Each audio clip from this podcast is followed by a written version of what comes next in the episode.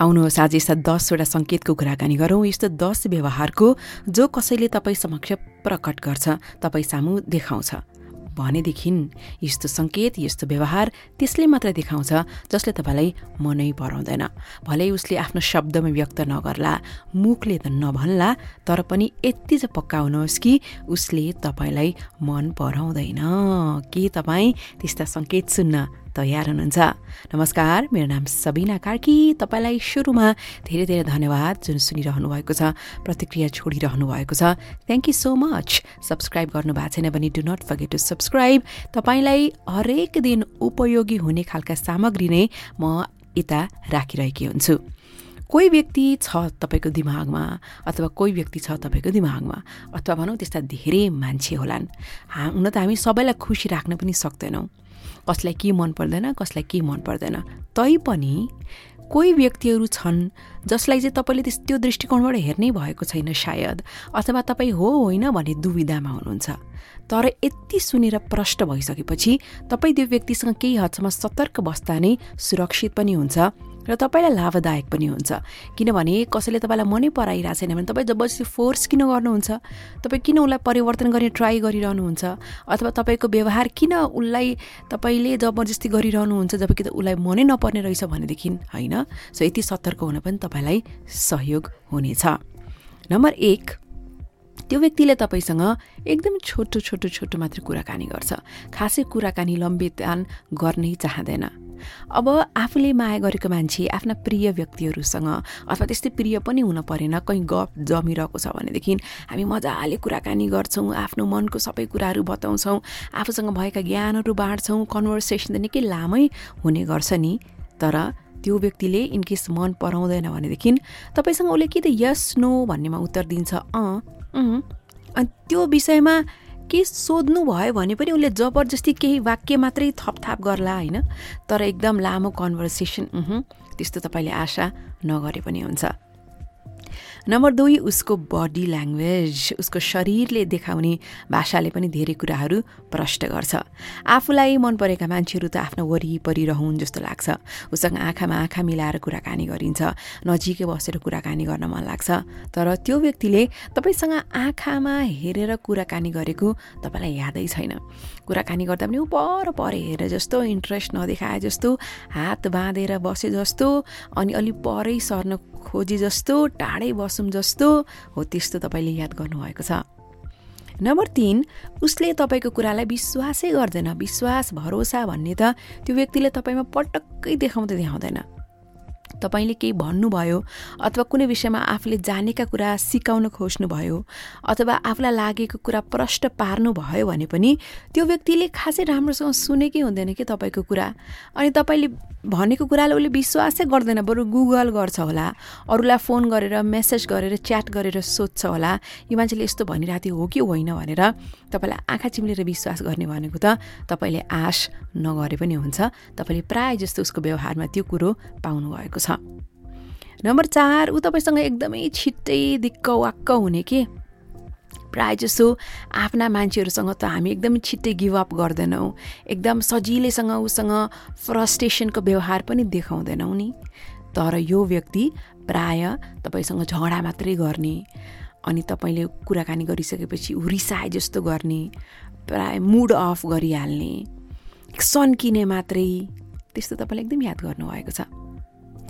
Number पाँच उसले जस्तो व्यवहार देखाइरहेको छ अब नमस्कार गर्नु पर्ला भेटिसकेपछि एउटा हुन्छ नि हामीले एकअर्कालाई ग्रिट गर्ने खालको स्टाइल अथवा ह्यान्डसेकै गर्नु पर्ला अथवा अँगालो मार्नु पर्ला त्यो पनि एकदम जबरजस्ती गरे जस्तो मात्रै लाग्छ कि तपाईँलाई?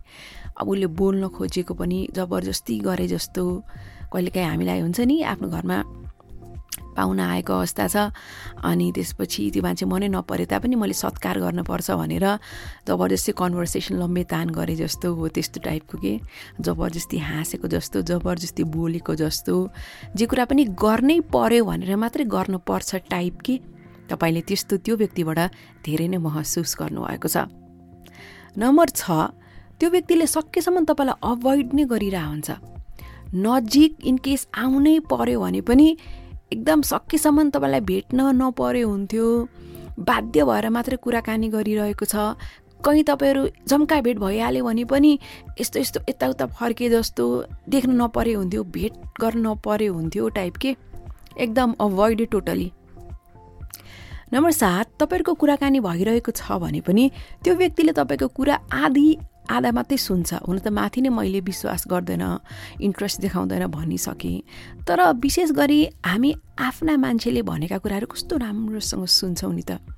अनि विश्वास गरेर पनि सुन्छौँ ए होला त नि भनेर अनि राम्रोसँग मनन गर्ने गर्छौँ।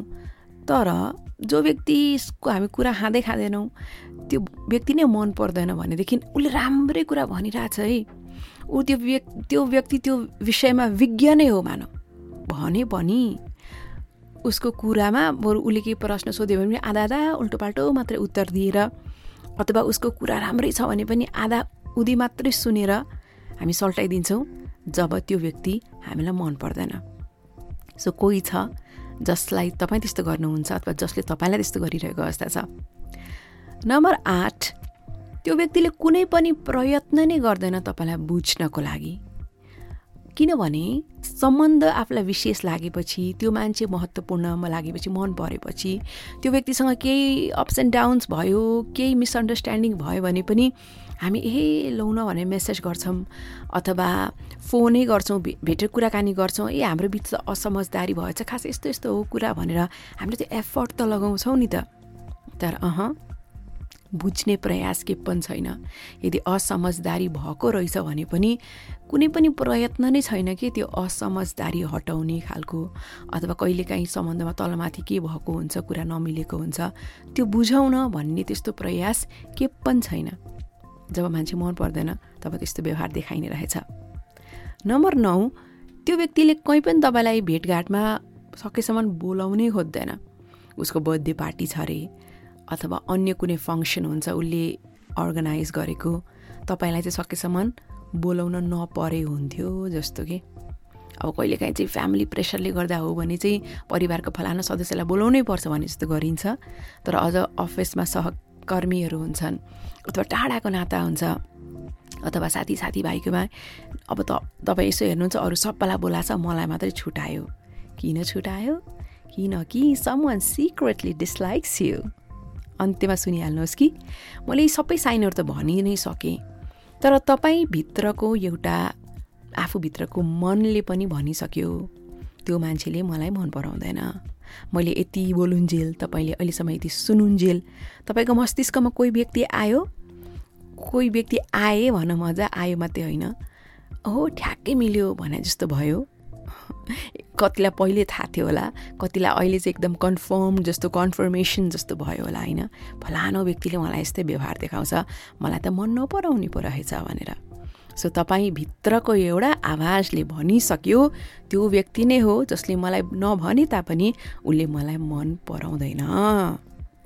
सो हेर्नुहोस्। यतिवटा साइन मैले भने एकदम थोरै थोरै मात्रै बोल्छ। उसको बडी ल्याङ्ग्वेजले बताउँछ विश्वास गर्दैन एकदम छिट्टो दिक्क वाक्य हुन्छ। अनि उसले गर्ने प्राय कुराहरू एकदम फोर्स्ड जस्तो देखिन्छ एकदम अभोइड गर्छ कुरा पनि आदि उदी मात्रै सुन्छ। बुझ्ने बुझाउने प्रयत्नै गर्दैन कहीँ पनि उसले भेट्न बोलाउनै खोज्दैन। र तपाईँभित्रको आवाजले भन्छ त्यो व्यक्तिले मलाई चाहिँ नभने पनि मैले थाहा पाइसकेँ उसले मलाई मन पराउँदैन। सो यति भन्दा भन्दै अब तपाईँले त्यो व्यक्तिलाई परिवर्तन गर्ने प्रयास गर्न पनि सक्नुहुन्न। अब के कस्तो कारणले हो त्यो डिप रुटेड कारणमा पनि जाउँ। इनकेस तपाईँकै गल्ती हो तपाईँले के गरेर उल्टो पाल्टो गरेर मन नपराएको हो तपाईँले इनकेस त्यो सुधार्ने छ ठाउँ भने त सुध्रदा एकदम राम्रो हुन्छ। सम्बन्ध सुमधुर भएकै नै राम्रो हुन्छ। तर होइन तपाईँको केही गल्ती नै छैन। कहिलेकाहीँ त्यसै पनि मान्छेले मन पराउँदैन नि होइन। त्यस्तो हो भनेदेखि it's all right life is beautiful आफूलाई मन पराउने मान्छेहरूको वरिपरि बस्ने हो। आफूलाई सकेसम्महरूले मन पराउन् भन्ने खालकै व्यवहार जहीँ तहीँ देखाउने प्रयत्न गर्ने हो। कि कसो? कस्तो लाग्यो यो कुरा?